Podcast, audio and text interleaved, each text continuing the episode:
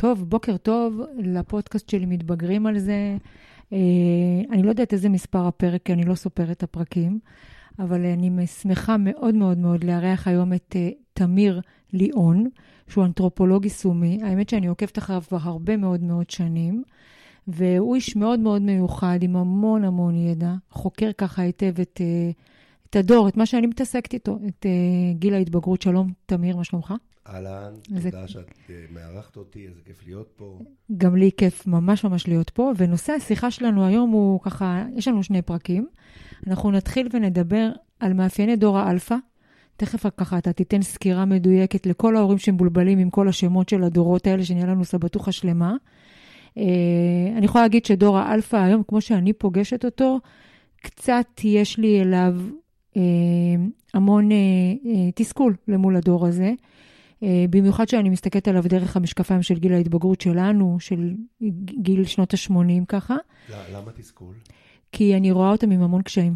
אני רואה אותם עם המון קשיים, ובפרק הבא אנחנו ננסה גם להסתכל על ההורים של, אה, אה איך, אני נקרא לו אתגר האלפא, ונדבר קצת על הורים שהם דור ה-Y, שמגדלים ילדים אלפות, וננסה רגע גם לעזור להם וגם ככה למסגר את הקשיים המרכזיים ש, שאנחנו שתינו רואים. אני חייב להגיד שזה אחת הפעמים הראשונות, לדעתי בכלל בעולם, שמתחיל להתעסק עם דור האלפא בצורה של לנסות להבין, והסיבה היא שאתה לא רואה דור באמת עד שהוא לא מגיע לגיל ההתבגרות, כי ההנחה היא שהילדות המוקדמת, יש הרבה מאפיינים דומים, כי בכל זאת יש צרכים אה, הישרדותיים, אז הם מתחילים לראות מה יצאנו רק בגיל ההתבגרות, זאת אומרת למעשה אנחנו בשנים הראשונות שאפשר להתחיל להסתכל על דור א' ולהגיד מה, מה יש לזה. במובן הזה, הפרקים שלנו מאוד חדשניים. לגמרי, וגם אני אגיד שגיל ההתבגרות שלנו היום מתחיל מאוד מאוד מוקדם, אנחנו רואים אותם כבר בגיל 8-9 עם מאפיינים של גיל ההתבגרות. את יודעת שפעם רופאה אמרה לי, אה, מה, אני לא יודע אם זה נכון, רופאת ילדי אמרה לי, מה הסימן הראשון לגיל ההתבגרות? איך אתה יודע? את יודעת? כאילו, מה? אני לא יודע אם זה... היא אומרת לי, הריח של הזיעה מתחיל להיות ריח של זיעה, לא זיעה מתוקה של ילד, נכון. אלא זיעה אצל בנים ובנות.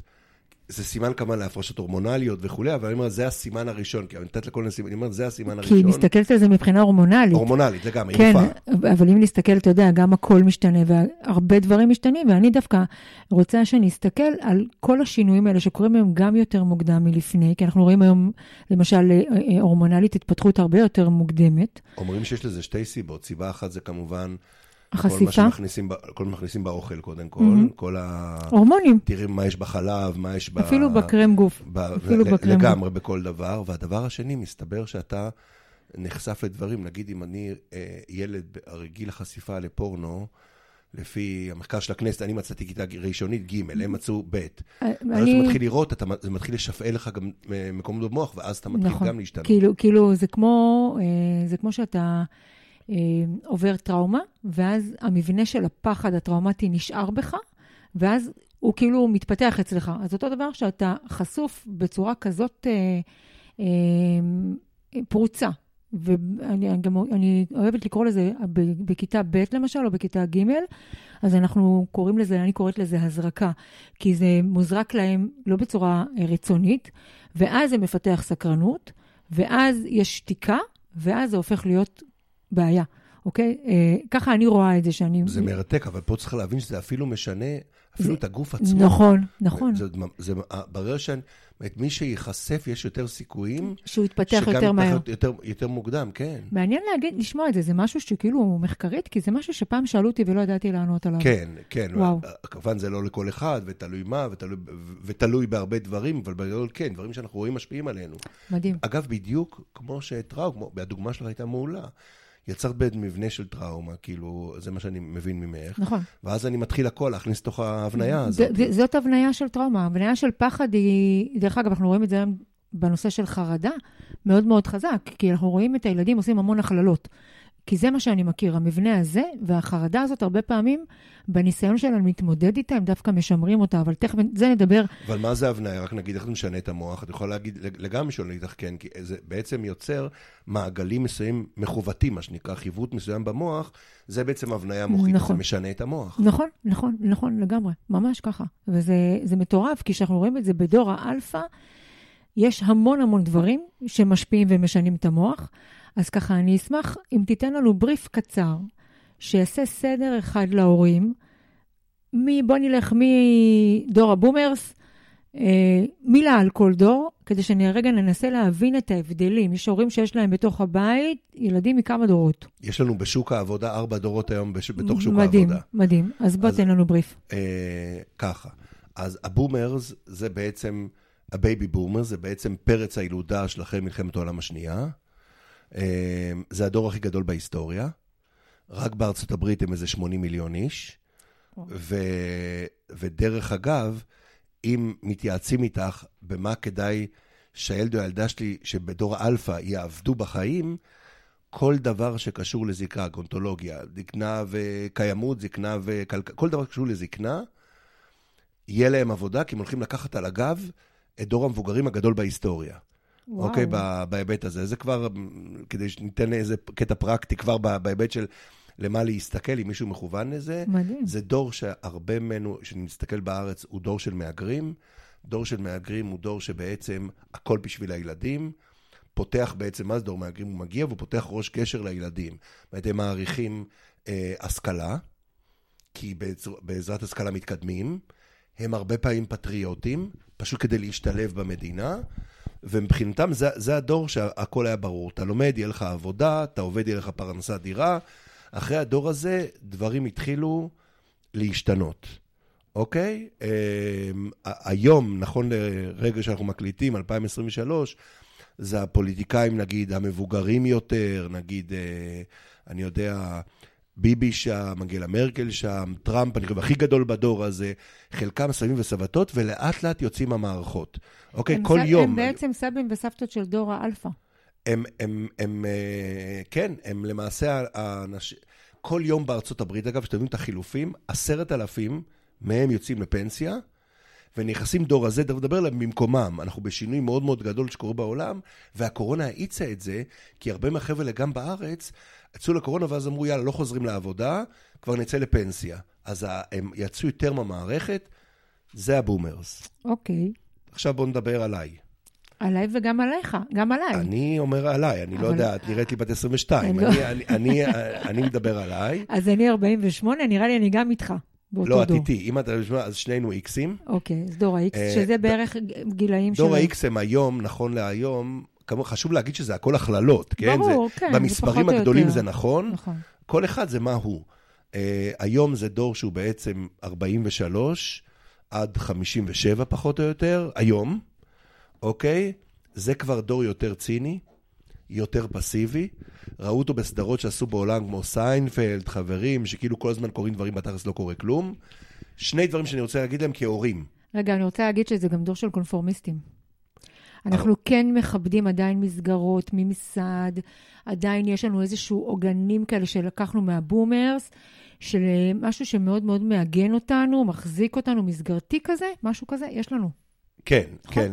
אה, בדרך כלל, כל, זה, קונפורמיזם זה, זה תלוי גם תמיד למי. עם ה, זאת אומרת, אם זה לקבוצה שלך, אז תכף נראה מה, זה, מה הקונפורמיזם של Y, שהוא כמובן אחר לגמרי. הקטע הוא בעצם בכל דור שהוא איזה הכללה. אני אגיד רק אה, על שני דברים על ה-X כהורים, דווקא, כי הם בעצם... רגע, עכשיו חשוב... עברת ל-X כבר? כי אנחנו ב-Y. לא, אנחנו ב-X עד עכשיו. X okay. זה אוקיי. את ואני. אוקיי, אוקיי. X זה 43 עד 57, 8, תלוי איך מסתכלים, זה דור ה-X, אוקיי? אז אמרנו שדור צין, שני דברים שהוא הכניס, ועד היום אתה לתוך הדורות, ואתה רואה את זה בצורה מאוד חזקה עד היום, כי זה דיבר בתוך הבתים. הדבר הראשון הוא היחס לסמכות. אוקיי? זה דור שראה, נגיד, את וייטנאם, יום כיפור וכו', ראה את הפוליטיקאים הגדולים אה, מקבלים החלטות כאילו שהן לא כאילו מקצועיות. זה התחיל ב, בעצם ערעור על, על, ה, וזה, על המנהיגים הגדולים, וזה ירד לערעור בכל סמכות שהיא. נגיד, אני עוד בדור, שלי עוד לא ספציפית, אבל נגיד שאמרו, המורה צודק. למה המורה צודק? כי הוא המורה. נכון, אנחנו בעצם כיבדנו סמכות, אני, אני קמתי למורה. בסדר? גם אנחנו, כל הבית ספר, בדיוק. למדתי בריאלי בחיפה, קמנו כל מורה כל שיעור. אז גם אנחנו פה באורט וגם בחטיבת אלון. והיום אני חושבת שאנחנו לקחנו את זה, כמו שאתה עושה ככה, מי שהיה רואה אותך עם תנועת היד הזאת, ירדנו ב, ב, באיזשהו מקום, לקחנו את המילה סמכות ועשינו אותה קללה. ושם אני חושבת שהתחיל הסיפור של להסתכל על הילד ולהכיל ולקבל, ובוא נראה לאן זה לקח אותנו. סמכות היום, גם מנהלים צריכים לדעת בכלל שסמכות צריך להרוויח היום. נכון. הם יכולים לתת ריספקט, אבל צריך להרוויח אותה וכל פעם מחדש. אוקיי. זה הדבר השני, שאתה רואה אותו בטח הרבה אצלך, כי הוא התחיל ב-X ולא אומר שהוא לא נגמר, בשנות ה-90 בישראל אה, עברנו מעבודה לעבודת יתר. הוספנו שעתיים עבודה ביום, זה שעתיים פחות עם ילד ביום, ויחסים אחרים לגמרי של הורה וילד. ההורים עברו מחינוך לניהול ופיקוח. תפעול. תפעול, אה, לגמרי. מי שעקב אחרי זה מקרוב, הייתי אז באזור, במספרים הגדולים, ראה שנתיים, שלוש אחרי זה, עלייה בכל מיני דברים שלא חיברו אותם ביחד. את יודעת, אלימות, סמים, אלכוהול וזה, הקטע שההורים יצאו מהבית. דרך אגב, אנחנו מנסים אצלנו ב... לדחוף, אני בחברה שנקרא יישום אנתרופולוגים, מנסים לדחוף חזק, ועשינו את זה עם המון חברות, את העבודה ההיברידית, כי עשינו חשבון שאדם שעד היום, נגיד גר בכפר סבא עבד, עבד בתל אביב, נסע חמש פעמים בשבוע, היום ייסע פעמיים שלוש, מקבל לתוך הזמן שלו בבית בין תשע לעשרים ומשהו שעות, ומקווים שיקחו את ההורות שלהם טיפה בחזרה. אני, אני חייבת להגיד, אני חייבת להתייחס לזה, כי אני חושבת שגם עידן הקורונה, גם כל נושא הזום, אפשר לנו כאילו להרוויח ולעבוד. אז מה ש... כאילו, זה חוסך לנו את הזמן של הנסיעות, אנחנו יכולים להיות יותר בבית. אני חושבת שזה עשה... השאלה מה עושים עם זה. בדיוק. אני חושבת שזה הכניס את, העבוד, זה, זה הכניס את העבודה לתוך הבית, אז הורים עובדים כל הזמן, ואני חושבת שבסוף הם עובדים יותר. ואני חושבת שזה אה, עשה לי, בהבנה שלי, בתוך התא המשפחתי, זה עשה יותר נזק מתועלת, לדעתי. את צודקת, ובגלל זה צריך ללמד בדיוק. אותם. בדיוק. את צודקת, אי אפשר, זה כמו מקומות עבודה. הם אמרו, יאללה, נזרוק לו מחשב הביתה או whatever, הוא... לא. צריך ללמד אותם לעשות זה, ללמד מחדש את ההורות מחדש. נכון. לעולם בסוף, הזה, ב- כן. כי בסוף, בסוף ילדים בחוויה שלהם אומרים, אימא שלי בבית, אבל היא לא בבית, וגם אני צריך להיות בשקט כי היא בזום, וגם בסוף הוא, אני לא יודעת אם יותר חשוב שהוא יראה את הנוכחות ההורית, אני אומרת להורים, נוכחות הורית זה לא רק להיות בבית. בטח. זה עניין של אווירה. ושהאווירה היא שאתה עצבני עכשיו וכועס וצריך להיות בשקט, ובסוף אנחנו גם עובדים יותר, אז אני לא בטוחה ששכרנו ב... צריך ממש, אה, יצא אנחנו יכולים פה. להרוויח מזה מאוד, אם נדע אם לנהל... נלמד אותם. אם נדע לנהל וצריך. ללמד אותם, ויש לנו דברים מצחיקים, יש לנו כל מיני אנשים שהיו- שמנהלים גדולים, והם אומרים, פעם זה היה, אני מצטט איזה מנהל גדול שדיבר איתי, אבא הלך לעבודה, אבא חזר מהעבודה. עכשיו הילד מסתכל ואומר, מה זה מה שאתה עושה בזה? וואלה, גם אני עושה את זה. הוא אומר, כל הרספקט שהיה לי בבית, אבא בעבודה ירד בבת אחת. אני כאילו, גם ב- אגיד לך, גם ידענו מה, מה... היום רוב הילדים שאני שואלת אותם, מה ההורים שלכם עושים, הם לא יודעים לענות לי. שתבין, אני ידעתי מה אבא שלי עושה, ומה אימא שלי עושה, במה היא עובדת, והיה המון מקום של רספקט לדבר הזה של העבודה ושל הפרנסה. ממש, זה, גם, זה התחבר עם עוד המון מודלים כלכליים, עם, עם, עם בכלל עם המילה רספקט למשהו. סיפר לי בחור ברחובות, משעריים, הוא אמר, הוא אמר לי, אה, אנחנו היינו, לא יודע, 13 ילדים, אבא שלי היה פועל בפרדס, הוא היה חוזר, היינו מתחרים מי יגיע אליו ראשון ויוריד לו את הנעליים. היום הוא אומר, אני קונה לבן שלי אוטו, והוא לא רואה אותי ממטר. נכון, נכון, אני זוכרת את אבא שלי, אבא שלי, אבא שלי היה פועל בניין, היה רצף. אני זוכרת אותו מגיע, כולו אדום, מזיע, היה עובד הרבה על הגגות. ואנחנו היינו, אה, כשהוא היה מגיע, היינו, אה, הוא היה מתקלח, היינו מגישים לו לאכול, היינו יושבים איתו. היה איזה משהו, אה, הייתה, היה, לא רק, מעבר לרספקט, הייתה הערכה. וידענו שהוא מוציא את הכסף, ידענו שזה היה מאוד בעמל. והיום המילה עמלנות זה משהו שילדים לא יודעים אותו. אם ילדים רוצים מאוד מאוד להיות עשירים ולא לעבוד, שיהיה להם קל. אה, מדברים על זה הרבה, אני אגיד לך אה, אה, עוד היבט ששמנו לב, תמיד הורים אומרים, אני לא יודע מה קורה עם הילד, כי הוא כל הזמן בטלפון, אני לא יודע מה קורה שם. מי שכתבה פעם, לפני כמה שנים מאמר בניו יורק טיימס, שהיא אמרה, אימא שלי הייתה עושה המון דברים, זה בדיוק מה שאת אומרת. היא הייתה משחקת, מציירת, קוראת, כל מה שאימא שלי עושה, אני עושה בטלפון. גם הילדים שלי לא יודעים מה אני עושה. כי כל מה שהיא עושה, גם האימא היא בטלפון, אז העולם הזה גם נסתר מהילדים. נכון, זה כאילו אין, אין זה לא רק שאתה לא יודע מה עם הילדים, נכון, גם הם לא רואים... נכון, זה ממש ככה, זה ממש, ממש ממש ככה, ואני חושבת שיש לזה המון המון השלכות אחר כך על הנפש, שזה אנחנו נדבר בפרק הבא, על מה קורה בעצם לנפש, לנפש של דור האלפא וגם של, של שאר הדורות. אני חושבת שבדור האלפא, אלה שנולדו כבר לתוך מסך בגיל שנתיים, אלה שעשו ככה בחול של הים, כאילו הם פותחים swipe, את האייפון. כן. אז, אה, אז אני מדברת על אלה... קוראים לזה תנועת הנוער. אה, אה, אוקיי. אז אני בסוף רואה אה, איזשהו נתק כזה בין המציאות, אין להם משא ומתן עם המציאות. אין להם, יש להם... אין, אין, אין אין שם שום... אין שם שום התחברות כזו, ש... ש, שמח, שמייצרת להם איזושהי התמודדות עם המציאות, כי יש להם כל הזמן את האסקפיזם למסך. וכל הזמן המסך הוא כמו אלכוהול שלהם. בגיל מאוד צעיר. ואתה בבשר גם לא משלם מחיר. אתה משלם מחיר של הנפש, מאוד כן, כבד. כן, אתה לא משלם כאילו מחיר כאילו. כאילו. נגיד אתה אני משחק המוצר, עכשיו במשחק. אתה שוכח שאתה המוצר. הפסדתי, כן, כן. אתה המוצר במסך. אתה צריך לקבל מחיר, אתה מש... ואתה לא... זה כאילו, אתה חושב שאתה... נכון. אבל שאתה מרוויח, אתה, אתה פראייר ברמת העיקרון, וזה משהו שאני, מאוד מאוד חשוב לי שרגע נשים עליו אה, איזשהו זום כזה, ונסתכל עליו רגע בעין יותר, אה, שמסתכלת דרך הנפש. אז, אז סיימנו את הדור הזה, איפה היינו עכשיו? היינו בדור ה-X, אני אגיד עוד, עוד משהו עליהם, בגלל שהם עובדים, עבדו קשה ה-X, אז הם התחילו את מה, מה שאנחנו קוראים הורות הליקופטר, זאת אומרת, כל מקום ללכת עם הילד, לא, לא, לא, לא לתת לו ליפול, הם הורישו את זה כמובן הלאה, כן? לא, הם התחילו, לא לתת לו ליפול, ללוות אותו בכל מקום, ואז לא לבנות לו חוסן, הילדים כבר היו פחות עצמאיים, אתה מתחיל לראות כבר את ה... זה ילדים שהם היום דור ה-Z. Mm-hmm. הרי דברים קורים לאט לאט במשך הדורות, זה לא כל דור בדיוק מה שהוא, כל דור לוקח וממשיך. אז, אז בגלל זה הם מציקים המון למערכות, כבר, כבר דור ה-X, הם מציקים בבית ספר, והם הם, הם, הם מציקים כי הם לא סומכים. על מי הם לא סומכים? על עצמם. לגמרי. כי כשאתה נמצא מספיק עם מישהו, אתה יודע שאתה יכול לשחרר. נכון, ולא סומכים על עצמם, דרך אגב, אנחנו נראה את זה בדיוק בעניין שאני היום פוגשת הורים שהם Y, ומאוד מאוד קשה להם לסמוך על עצמם, אני בעצם רואה אותם לא קשורים בשום עוגן. אני רואה אותם מאוד מאוד מתקשים אה, לקבל החלטה, לסמוך על עצמם. אה, הרבה פעמים אני רואה כאילו ילדים, הם כאילו מגדלים ילדים הוריים.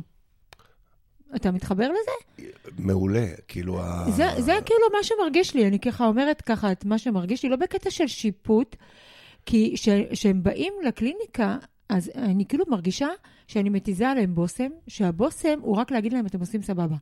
ואז הם, הם רק צריכים שמישהו ייתן להם אישור שמה שהם עושים זה בסדר. כי זה... יש את המשהו הטבעי הזה שרק צריך לעורר אותו. והם מאוד מבולבלים בתוך כל ההסחה הזאת של, שלא משהו מחבר אותם למטה. אני נזהר לגב, לגבי ה... הקטע הטבעי צריך לעורר אותו, כי זה נכון תמיד בהיבט של הישרדות, שאנחנו יורדים למטה. אני מאוד רוצה, אני רוצה להחזיק אותו עדיין, ולהגיד שאני מאוד מאמינה, ממקום של תקווה. אני, בקטע של, אני, אני רוצה להאמין ב, באדם ובהורה, בכלל, שמישהו, שבאים לייעוץ, אז אני מאוד מאוד מעריכה את זה, כי אני מבינה שהם רוצים, הם לוקחים אחריות, זה, זה, ואני מאוד חשוב לי להחזיק שם את האופטימיות, ולכן אני אומרת להם שהם יודעים מצוין את העבודה, הם רק צריכים שמישהו יעשה להם קדימה גו. באופן, ה-Y גם ראו אה, דברים בבית שהם כאילו עוד איכשהו בסדר. נכון. היה להם base. נשאלת השאלה, תחשבי עכשיו, איך אלפא היו הורים. אבל זה, אני רק אגיד, אם זזנו בעצם מ- X ל- Y עכשיו, שזה עכשיו הגיל של ההורים, זאת אנשים שהם היום, בוא נגיד, 28 אה, עד 42-3. אוקיי, והם ההורים פחות או יותר של דור האלפא. בדרך כלל יש... אמ, פערים של שני דורות. נגיד, אני בן 55, אני דור ה- X, יש לי שני ילדים ב-Z, תכף נדבר עליהם, ו- וילד אחד הכי גדול באלפא, זאת אומרת, השנה הראשונה. אמ, דור ה-Y כבר התחלנו לראות את מה שאנחנו רואים, כבר דור שהיה טכנולוגיה בסביבה שלו, פחות או יותר, אינטרנט וכולי, הוא עדיין לא נחשב יליד אה, דיגיטלי, אבל אתה רואה כבר שאנשים, את דיברת על זה שהם קושי להחלטה. מאוד בולט בדור הזה, בדורות, אנחנו קוראים לזה כמובן FOMO, Fear of Missing Out, וזה בגלל שפע האפשרויות. והיום אנחנו מבינים שזה שאני בעצם, בכל דבר, כאילו בזוגיות, אוקיי? ברגע שבחרתי בך ולא בחרתי בה, היום אנחנו מבינים שהדבר הזה יוצר חרדות גם. יוצר חרדות מטורפות, ואני חושבת שזה גם מאוד מתחבר לגבולות.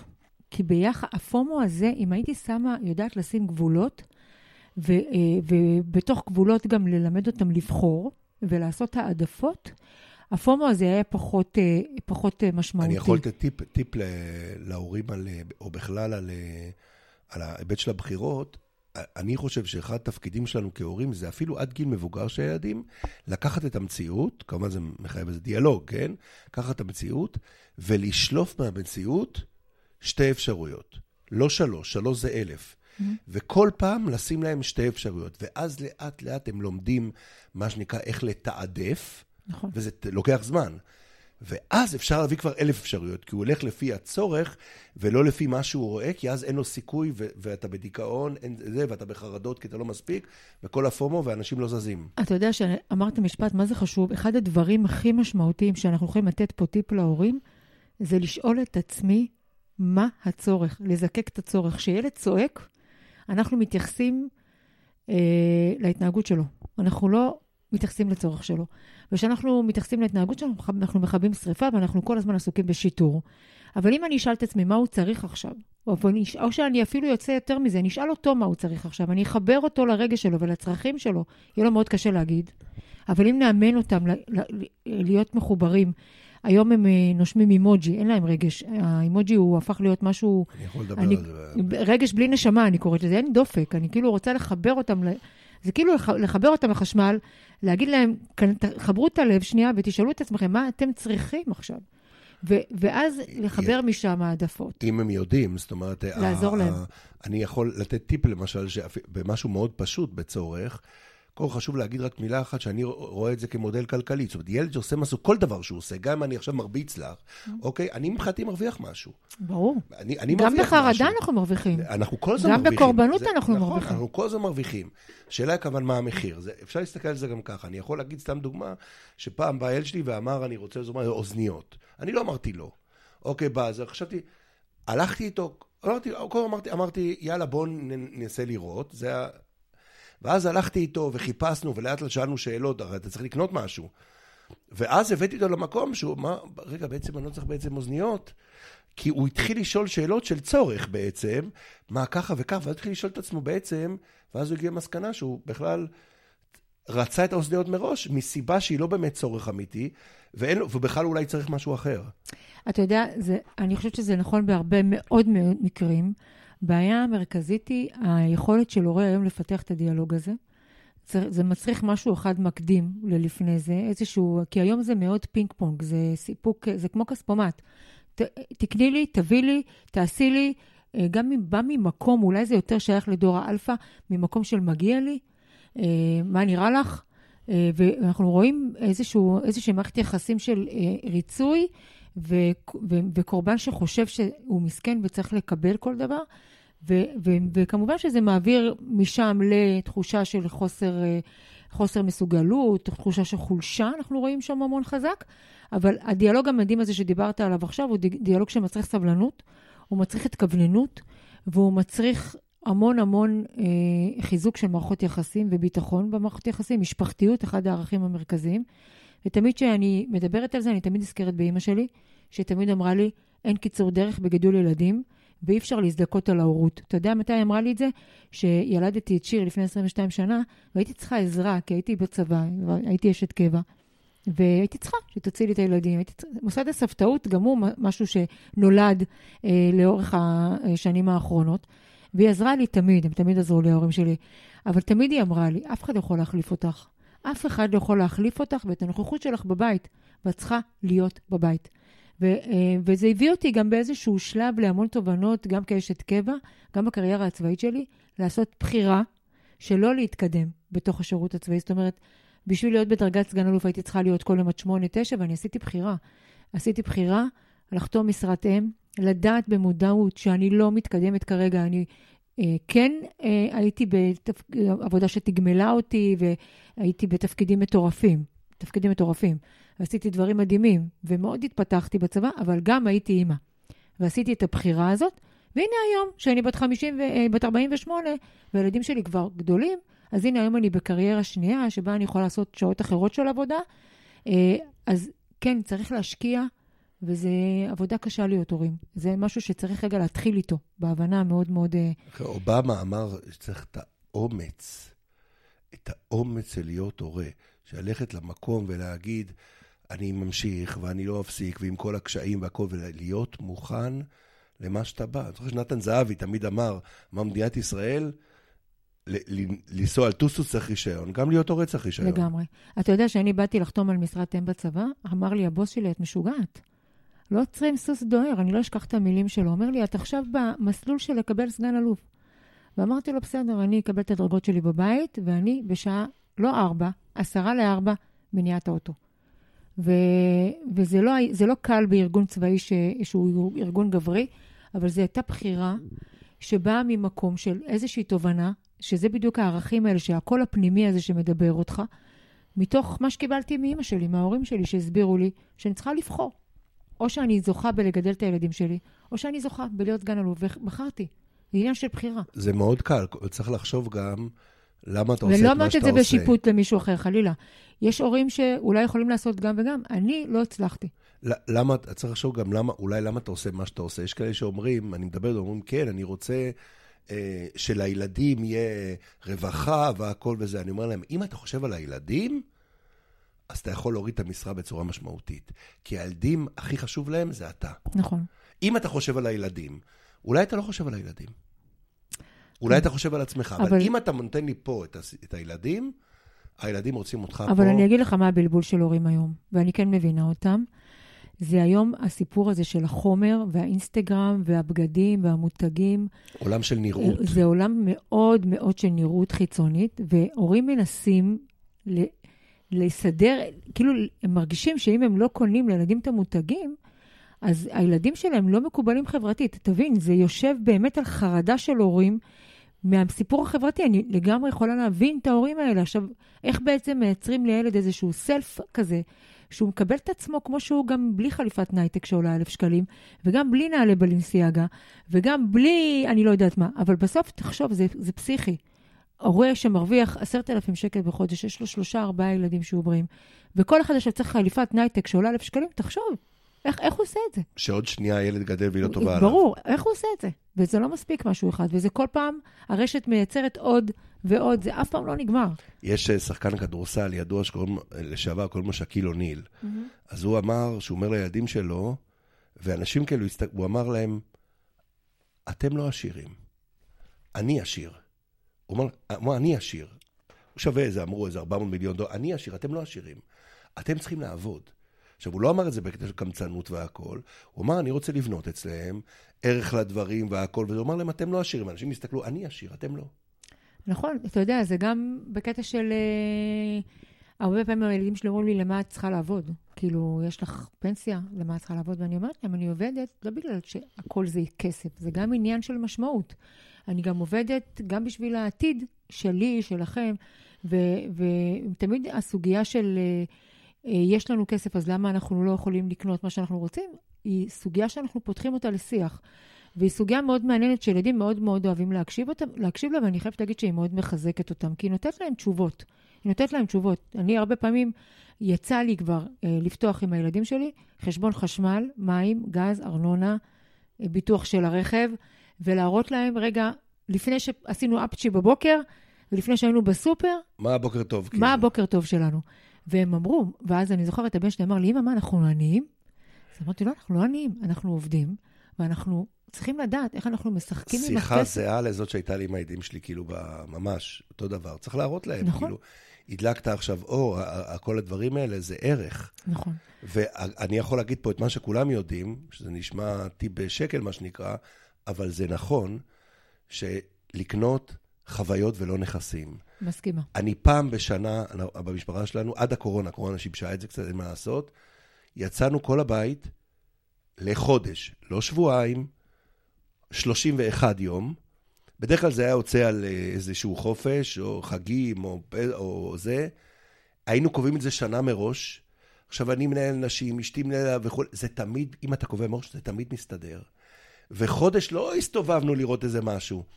רבנו חודש אחד עם השני, כל המשפחה היינו ביחד, וזה ה- ה- ה- פשוט בשביל להיות המשפחה ביחד. קשה היה לעשות זה בארץ, בזה, יצאנו למקום, לא, בכלל פשוט ישבנו חודש באיזשהו בערך בדירה, באיזשהו מקום בעולם, או לא משנה, בכ- ובכל העולם. חודש ישבנו, וזה דברים, דרך אגב, דברים שאתה עושה בבית שלך, זה דברים שהרבה פעמים, וזה כולנו יודעים, הילדים שלך יעשו עם, עם הילדים שלהם. נכון. אם אתה עושה ארוחת ליל שבת, אם אתה עושה, זה מה שהילדים שלך יעשו. אני מסכימה, וגם אני אגיד שלשבת בבית ולריב את החודש הזה במקום, כאילו... אני אומר לריב בצחוק, ב- כאילו חיינו. ברור, חיינו. אפשר היה לעשות את זה מאוד בקורונה, וזה לקח, בקורונה זה עבד בחלק מהבתים, בחלק מהבתים זה עשה הפוך. זה עשה הפרדות. זה עשה הרבה עניינים, אבל בסדר, אנחנו כל הזמן חוזרים לזה ששיחה פרונטלית, שים לב, ולהיות ביחד בשהות, זה משהו שמאוד מאוד אנחנו מנסים להחזיר. וצריך לתרגל אותו. ותכף אני אספר לך סיפור על, על כמה בדור האלפא הסיפור הזה הוא קריטי, וכמה זה טיפ מאוד מאוד חשוב להורים. בואו נמשיך רגע לדור הבא שלנו. הדור הבא שלנו, אז היינו בדור ה- Y, שזה ההורים, שאולי נדבר עליהם בפעם הבאה, זה כבר ההורים של אלפא, זה דור שרוצה כל הזמן לשנות. אוקיי, אם הדור הקודם רצה יציבות, הם כבר משנים, משנים מקומות עבודה, בגלל זה אתה גם לא יודע מה הם עובדים, משנים מקומות עבודה כל הזמן, מספרים מגוחכים לכמה זמן, הם מחפשים, אה, זאת אומרת, חשוב להם כבר מאוד דברים כמו אותנטיות, נדבר על זה עוד מעט, להיות אמיתי, זה בדורות הצעירים עוד יותר חזק. אמ, אבל זה דור שכבר גדל בצורה אחרת, בסביבה אחרת, ותכף נדבר עליו כהורים. ומושפע מאוד, מתחיל להיות מושפע מהרשת. נכון. מהאינטרנט. ועכשיו יש לנו, אה, הדור הבא זה דור ה-Z, שזה למעשה הנוער, אפשר להגיד. היום הם פחות או יותר בגילאי, אה, נגיד, 13-14 עד 27-8. זאת אומרת, זה נוער ומה שנקרא, חלק מה-young adults, מהמבוגרים צעירים. אה, אולי אני אגיד בעצם מאיפה, מאיפה זה יהיה, נו, לאנשים ברור מאיפה זה הגיע, כי זה לא מספרים זהים. דור ה-Z, שמדברים עליו עכשיו, הוא שנת 95, וזו השנה שבה האינטרנט, גם בארץ אגב, התחיל להיכנס לבתים. זאת אומרת, זה דור שכבר היה אינטרנט בסביבתו, אולי לא, היית באיזה חור ולא היה, אבל שעה ממך, היית, זה כבר דור שהיה wired, כבר מחובר. כן. הדור, הדור הבא, זה היום הנוער, שהוא הקליינטים שלנו לשיחה הזאת, האלפא, הוא, הוא משנת 2010 ואילך. מה קרה ב-2010? ב-2010, 50% משקי הבית באמריקה, היה להם כבר סמארטפון. זאת אומרת, זה דור, עכשיו חשוב, שגדל בסביבה, חשוב להבין מה, מה זה העוצמה של טכנולוגיה. מי מחליט? אין איזה גורו שמחליט באיזשהו מקום מה זה דור. זה איזשהו מחקרים בהרבה מקומות שמבינים שמשהו מסוים מהפכני, השפיע על כל תחומי החיים. זה משפיע ברמה אנושית. כאילו, ברמה- סמארטפון כאילו, שתביני מה זה דור, הוא כמו מלחמת העולם השנייה. לצורך העניין, בקביעות של דור, זה כבר דור שהוא, הקליינטים שלנו האלפא, זה כבר חבר'ה עם טלפון. יופי. אז זה חבר'ה עם טלפון, שכבר נמצאים אה, עם הורים, שגם כן כבר נולדו באיזשהו מקום עם הטלפון, עם הורים שכבר אה, אה, נמצאים בתוך הקפיטליזם, במקום של אה, רוצים רגע לדאוג לעתיד. יש לנו גם שם את כל הנושא הפמיניסטי, נשים יוצאות לעבוד, מחפשות קריירה, כל המבנה המסורתי של משפחה, אימא עובדת, מגדלת ילדים, אבא מפרנס, קצת אה, משתנה לטובה, חייבת להגיד, כי יש, יש לזה גם הרבה דברים טובים, כי אני, אני אגיד שאני מאוד מאוד אוהבת אבות בקטע שאני חושבת שיש להם הרבה מה לתת בתוך בית, בחינוך ילדים, הרבה יותר טובים מאימהות בהרבה דברים. אני חייבת להגיד, יש לא- לאבות, דווקא אני אגיד על האבא החדש, על אבוש, מה שאנחנו כן. קוראים, אה, שאני מאוד מאוד אוהבת את אבוש. אבוש יש לו המון כלים והמון הומור והמון יכולת אה, לא להיות ילדותי, אלא להיכנס לילד שבו ולהסתכל על, על הילד ממקום מאוד מאוד... זה אה, תמיד אמרו, תמיד אמרו שחשוב מאוד, שזה ידוע שילד או ילדה יש- ישחקו עם אבא שלהם, נכון. כי האבא לא רוצה להפסיד. נכון, הוא הולך למקום... והוא מדמה באמת, כי משחק, כן. גם יונקים משחקים, הוא דימוי מעולה למציאות, הוא לא רוצה להפסיד, והאימא מוותרת, וזה לא טוב. נכון, ואז כאילו הוא מייצר איתם איזושהי קבוצת שווים, ואיזושהי תחושה של אני לא, אני באותו הגובה, ויש אה, גם, דרך אגב, גם אני אגיד, הרבה אבות אה, לא מבינים את זה, ויש לזה גם פרק בספר שלי. ואם אנחנו נסתכל על אבות מול מתבגרות היום, שזה דור ה-Z, אני חושבת שלאבוש יש על אה, יתרון משמעותי בלחזק תחושת ערך של בנות, דימוי עצמי של בנות, ובכלל לתת לה נקודת מבט גברית ולסדר המון המון דברים שמתבגרות היום עושות.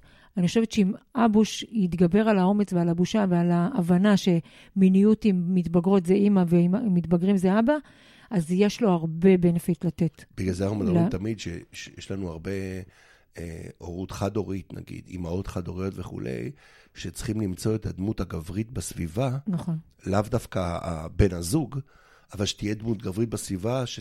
שתיתן את הערכים שאבא נותן. נכון. זה, זה, לא, זה לא רק ערכים, זה, זה גם state of mind כזה. כן, תפיסת עולם. תפיסת עולם, איך אתה מסתכל על, על, על מציאות. ו, וכך, ניקח את כל זה, עם כל מה שהרשת מאפשרת, והרשת, אתה יודע, אה, בעצם מייצרת לאט-לאט, או אולי מהר-מהר, איזושהי אה, ניתוק של חיבור עם בימת החיים. זאת אומרת, ילדים, אנחנו ראינו בקורונה, שגם אפשרה ונרמלה את זה, אפשרה לילדים להיות, להסתתר. ממש ככה. להסתתר, לא להתאמץ, לא להיות בעמלנות, לא להיות בדואינג. לא להיות בתנועה, אה, להיות מאוד פסיביים. הוציאה אותה ממנגנון בסיסי של הישרדות. בדיוק, ממנגנון, גם דיברנו על זה לפני. של אני, אני עושה, ואז אני מרוויח משהו. בדיוק. אני, יש תוצר לפעולה שלי, שזה בסיסי. נכון. וגם, וגם אה, דיברנו על זה גם לפני, זה בעצם שבר ריטואלים. אה, שריטואלים שגרמו להם להיות בתנועה. הריטואל של לקום וללכת לבית ספר לפני הקורונה היה ריטואל הרבה יותר חזק. אה, אני אפילו יכולה להגיד בתור הורה, גם אני, שמה זה לא ללכת לבית ספר? אין דבר כזה לאחר לבית ספר. אתה תלך לבית ספר, כי בית ספר זה היה משהו מאוד מאוד אה, מסודר, קבוע, הוא היה, לא היה צריך בשבילו... אה, אה, אה, להתאמץ. זאת אומרת, לא היינו צריכים... לא צריך סיבה, הולכים לבית ספר. בדיוק, זה... בכלל. ברחה לי המילה. סדר יום. כן, ברחה לי המילה. לא הייתי, לא צריכה בשבילו... אה, אה, תכף אני אזכר. שיש לי ריטואל, הוא קורה אוטומטית. אני לא כן. צריכה בשבילו להתאמץ. וזה קרה, והריטואל הזה נשבר בקורונה, ושילדים היו צריכים לחזור לריטואל הזה, גם מורים, אז אנחנו רואים המון המון נשר מבית ספר אחרי הקורונה. אנחנו רואים המון ביקור אי סדיר, ואנחנו רואים המון המון חרדות, במיוחד במיוחד של דור ה-Z ודור האלפא.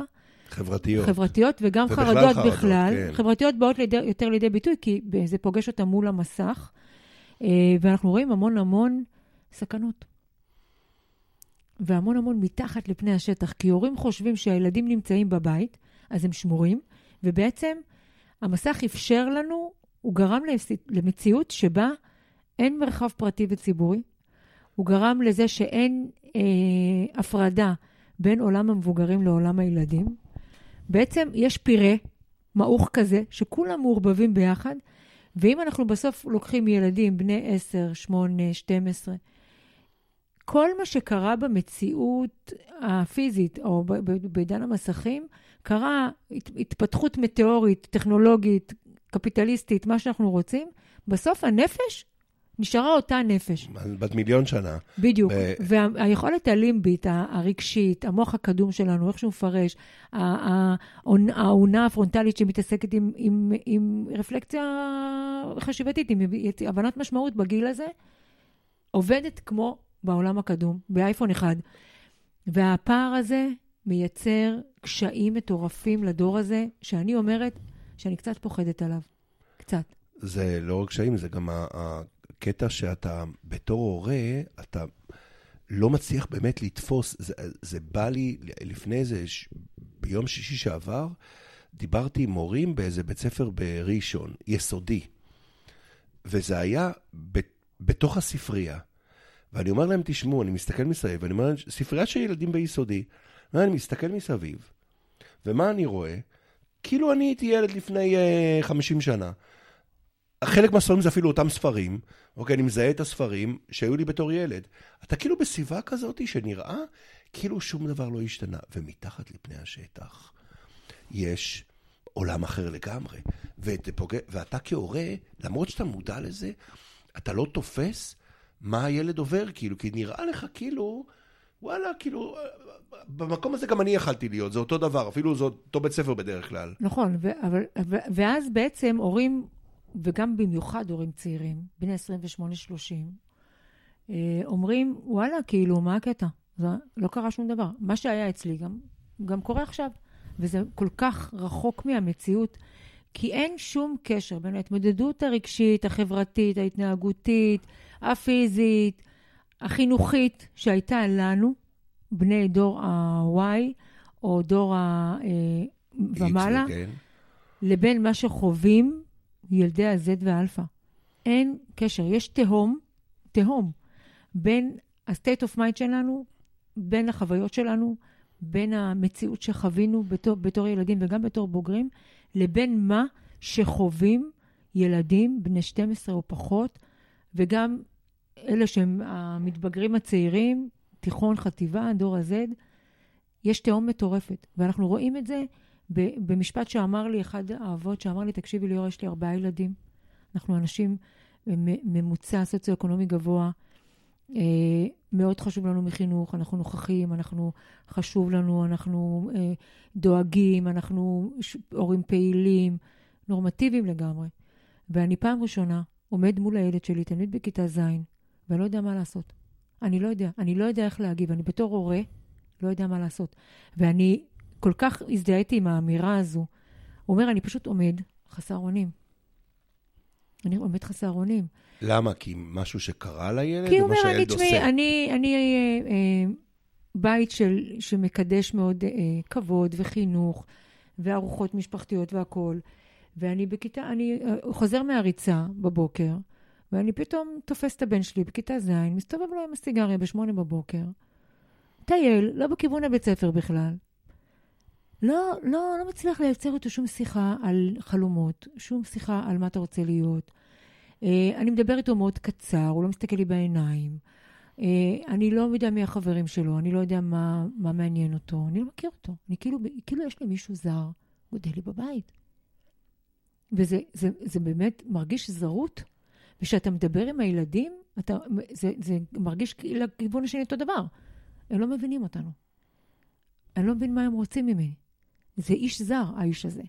ו- ויש פה נתק שאני חושבת שיש לו מחיר מאוד מאוד כבד, גם לנו כהורים וגם לילדים האלה, כי בסוף הם נשארים בלי שום איזה חבל או עוגן, עם תחושת מסוגלות מאוד רופפת, עם תחושת חולשה, עם תלות מאוד גדולה, ועם ההליקופטר, שהוא מה זה מרחף, מלא. מה הוא עושה? הוא גם הליקופטר מרצה. זה כאילו מה שאני מצליחה להרגיש במקרים שמגיעים אליי. לצד זה אני יכולה להגיד שזה גם ילדים שהם מאוד יצירתיים, ומאוד מאוד אה, אה, אמיצים, חייבת להגיד, מאוד אמיצים, ומאוד מסתכלים ופתוחים ולומדים, ואתה רואה אותם היום לומדים אנגלית ומדברים, אבל יש להם, לצד כל הדברים שלנו לא היו, יש הרבה דברים שאני חושבת, אני רואה אותם מאוד בסיסיים, מאוד אה, אה, מציאותיים, שחסרים להם. ממש. אתה, אתה מרגיש, אתה יכול לראות את זה בתוך מאפייני הדור הזה? בואו ניתן אה, דוגמה, אם ככה, אנחנו, אני אה, לא יודע איך אנחנו בזמן, אבל אם... אה, אנחנו בזמן. יש לנו, יש לנו עוד שבע דקות. ו... בואו סתם ניתן דוגמה ראשונית. מה, מה, מה הדבר הזה שילדים חשופים אליו מתחת? היום לרשתות מדברים רק על טיק טוק, זה כבר, כבר, זה הדבר המרכזי. בואו ניקח את uh, מדינת ישראל, מה שפורסם, כן? יש הרבה שלא פורסם, בחודשיים האחרונים, אוקיי? Uh, באשדוד, uh, אה, 20 ילדים בח, בחטיבת ביניים, גומרים עם שוקרים חשמליים על ילד, אחרי שהוא על הרצפה, מרביצים לו וחורטים עליו מה שקרה בסכין וכולי. מה הילד הזה עשה? מה חטאו שהוא עשה? כלום. הם היו צריכים לבחור ילד להפיק את הסרט. הוא לא עשה נכון, כלום. כי זה traffic, גם רואים שהם יודעים איפה המצלמה. ברור. זאת אומרת, סתם לקחו ילד, אה, אה, ועשו לו את זה. חודש, אה, כאילו, שבועיים אחרי זה, בבאר שבע, ילדה בחטיבת ביניים, מתאבדת בבית ספר, קופצת מהגג בבית ספר, לא נהרגה. וכל הילדים כמובן מלווים אותה. נכון, היה על זה טיקטוק. לי... הם אמרו לה, תקפצי, תקפצי. כן, כן, מלווים אותה, והיא הולכת, שהיא, שהיא הולכת למות בבית ספר. עכשיו, זה, דרך אגב, טיקטוק, דברים כאלה יכול לצנזר, אבל הם מקבלים לינקים ל Telegram והם רואים את זה שם. עכשיו, יושב נגיד הילד שלנו שם, הוא לא יעשה דבר כזה, נגיד, אבל זה מה שהוא רואה כמה שעות ביום, וסף הרגש כל הזמן עולה. מה הוא מבין? אנשים אכזריים, לחסרי ישע, אין חמלה, ואז הוא מפחד. הוא מפחד, קודם כל עם חרדות, ובצדק אולי, זה כבר לא חרדות, זה פחד. דבר שני, הוא יותר אלים. למה הוא אלים? כי הוא מפחד. ממי בשכונה של פעם היה מפחיד לקבל מכות? מהילד שמפחד, יש שמפחד מרביץ לא מפסיק, כי הוא מפחד. אז הוא בעצמו נהיה יותר אלים, כי הסביבה הזאת מלחיצה, והוא רואה את זה כמה שעות ביום. בוא נדבר על כמה שעות ביום. אנחנו מדברים היום על 9-10 שעות מסך. אתה מבין שזה לראות את, ה, את המסך? עזבי מסך. בואו אני אתן לך דוגמה שהייתה לי פה באזור המרכז, בלי שמות. אני באולפנה, יום לפני פסח בשנה שעברה, ערב, מקום, מקום דתי, ערב שעשו לבנות ביוד וההורים שלהם. אוקיי, הם הביאו את ההורים שלהם, אימא, אבא וכולי. בכלל בנושא שלא קשור למה שאנחנו מדברים עכשיו, אבל מישהי אמרה משהו ושאלתי אותם, תגידו, כמה שעות ביום אתם רק בטיקטוק? עזבו את המסכים, רק בטיקטוק. חשוב לי להגיד שזה אולפנה, ואני בדקתי את זה שעד ארבע, לוקח, אין להם טלפונים ובדקתי את זה. זאת אומרת, בעצם רק מארבע שהן הולכות הביתה יש להם טלפון, או כשהן מגיעות בשבע בבוקר. שהיה ברור שהם יגידו פחות כי ההורים שם לידם, ובכלל אדם לא יודע באמת כמה הוא נמצא. הממוצע בחדר היה חמש שעות. הן גם לא ישנות. רק טיקטוק. עכשיו, מה מבחינתי הבעיה המרכזית בזה? עזבי את הנושאים. הסולם ערכים, שאת מלמד פה, פה אנשים להתנהל, להורים, בעצם, נגיד ילד שלי עושה, אה, נגיד אשתי ישנה וילד עושה רעש. מה אני אומר לו? שאצלנו מי שישן, אנחנו מנסים להיות בשקט. לקחתי התנהגות מסוימת, ומיקמתי אותה על ציר של טוב ורע. אוקיי? גם על ציר של כבוד. בעצם... זה גם על ציר של כבוד. לא, לפני זה, אבל כבוד זה גם טוב ורע, אוקיי? אולי לא, לא חשוב הכבוד. משהו מסוים, הכי בסיסי, על ציר של טוב ורע. ההתנהגויות האלה מצטרפות, בסוף אני מעביר תפיסת עולם. המון התנהגויות שיכול להיות שלך לא אכפת שעושים רעש, כל אחד מה, בקטע שלו. עכשיו, הבעיה בטיקטוק, שסולם הערכים הוא לא טוב ורע. סולם הערכים הוא מצחיק לא מצחיק, קטע לא קטע. אתה מקבל רייטינג לפי ביזריות. המילים שאנחנו משתמשים לפי ביזריות. פה, פה, פה בתוך הפודקאסט עכשיו, הן מיושנות. אנחנו אומרים אלימות, אנחנו אומרים זה, אין יותר אלימות, יש תוכן. הם מעלים תוכן. המילים שאנחנו משתמשים הם תוכן. נכון, זה כמו שאנחנו הולכים ל-only fans וזה נקרא תוכן, אוקיי? זה, זה במקום תוכן, שזה יקרא מה, זנות, זה נקרא זנות, תוכן. זנות, מיניות, אין, יש, יש תוכן. Mm. זאת אומרת, התרבות מתפרקת. כי אין טוב ורע. אני, אני, אתה יודע, אני, זה לא רק שאין טוב ורע, אני גם תמיד אומרת לילדים שיש להם חרדה, או ש, ש, ש, ש, שבשביל שיהיה טוב צריך שיהיה רע. כי זה הכל באופן יחסי, וככה אני מנסה קצת למקד אותם.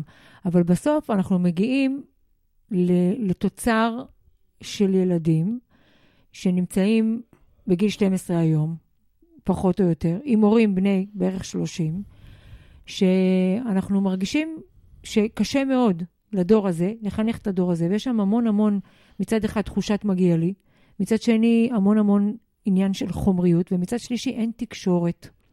ואני רוצה שנסיים שנייה את הפרק הזה בדוגמה אחת קטנה, ונתחיל לדבר על זה בפרק הבא. אני אה, אה, הייתי איזה מנטורית באחד מהאקתונים למיניות ומגדר. אה, באמת נוער מדהים שישב ורקם פרויקטים מדהימים. וביקשו עזרה של מנטורינג. ואחד הפרויקטים שנתקלתי היה מאוד מרגש. הגעתי לקבוצת אה, בנים ובנות בכיתה ז', שביקשו להקים מיזם של צ'אט אנונימי. עכשיו, צ'אט אנונימי, מי שמכיר ברשת, זה צ'אט שיש בו מלא פדופילים. זה צ'אט שאיך שאתה פותח אותו, הוא הולך למקום של אה, זנות, לא מיניות, אה, ו... ועבריינות מינית ודברים לא, לא לעניין. ולא הצלחתי להבין מה הם רוצים. ואז הוא הסביר, אני רוצה שזה יהיה צ'אט של משרד החינוך, שבעצם מי שייכנס לשם יהיו לא פדופילים, לא מיניות, לא פריצות, יהיה, יהיה מישהו שאנחנו נוכל להתייעץ איתו. יהיה מבוגר אחראי מבוגר שם, אחראי. כן. אמרתי לו, אוקיי, קודם כל מדהים, אפשר לעשות את זה בקבוצת וואטסאפ, למה צריך בשביל זה מיזם? ואז הוא אמר לי, תשמעי, אנחנו צריכים עזרה, המטרה שלנו זה שילמדו אותנו איך מתחילים שיחה. תבינו כמה בסיסי של, היי, מה קורה? קשה להם מאוד היום לילדים לפתח שיחה. ואז אמרתי לו, אוקיי, מה, מה תרצה שיהיה במיזם? אז הוא אמר, אני רוצה לקבל תשובות רק מבנים. ואז אמרתי לו, למה? אז הוא אמר, כי בנות ציניות ובנות שופטות. שימו לב כמה קשיים יושבים קבוצת מתבגרים בלפתוח שיחה. שהם צריכים את המרחב הזה של הייחודיות, שזה יהיה רק בנים, כי, כי ככה יותר קל להם. גם אפילו באנונימיות הם בחרדה. אז לא משנה שנתנו כל מיני פתרונות איך, איך אפשר לקבל גם וגם, וגם להיות אנונימי, וגם משרד החינוך, זה היה מיזם מדהים, מאוד מאוד אהבתי את הרעיון הזה. אבל אני הולכת רגע לצורך, אני רוצה רגע להבין מה בעצם אומרים הילדים האלה בכיתה ז' היום על הצורך שלהם, על הצורך שלהם בתקשורת פרונטלית, ספונטנית, שהם לא מצליחים לייצר אותה. כי היום להכיר בנות, זה תני לי את האינסטגרם שלך, ומתחילים ריפליי של תמונות. אין אפילו שיח, גם במקלדת כבר, לא, גם אין את זה. אה, אז עברנו מכתיבה להקלדה, מהקלדה לתמונות, סליחה, מכתיבה להקלטה, הם היו גם הרבה שמקליטים כי יש להם המון שגיאות כתיב, אז הם מתביישים בזה. אה, ומשם עברנו לתמונות שמדברים שיח של תמונות, לא מצליחה להבין את זה בשום צורה. זה ממש כאילו מראה את הפער בינינו לבינם.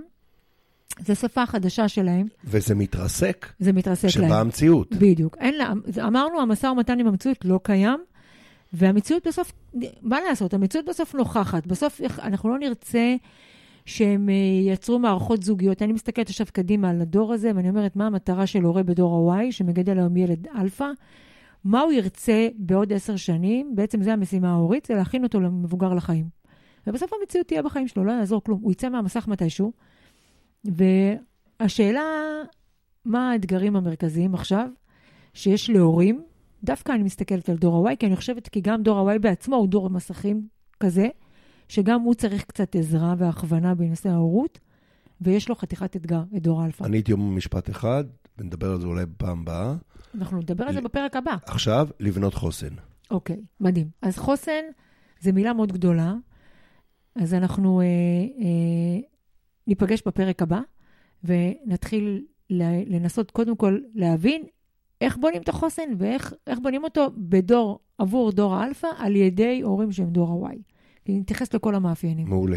אחלה. תודה, תמיר. איזה כיף לדבר איתך, אנחנו יכולים לדבר שעות. אז ניפגש בפרק הבא.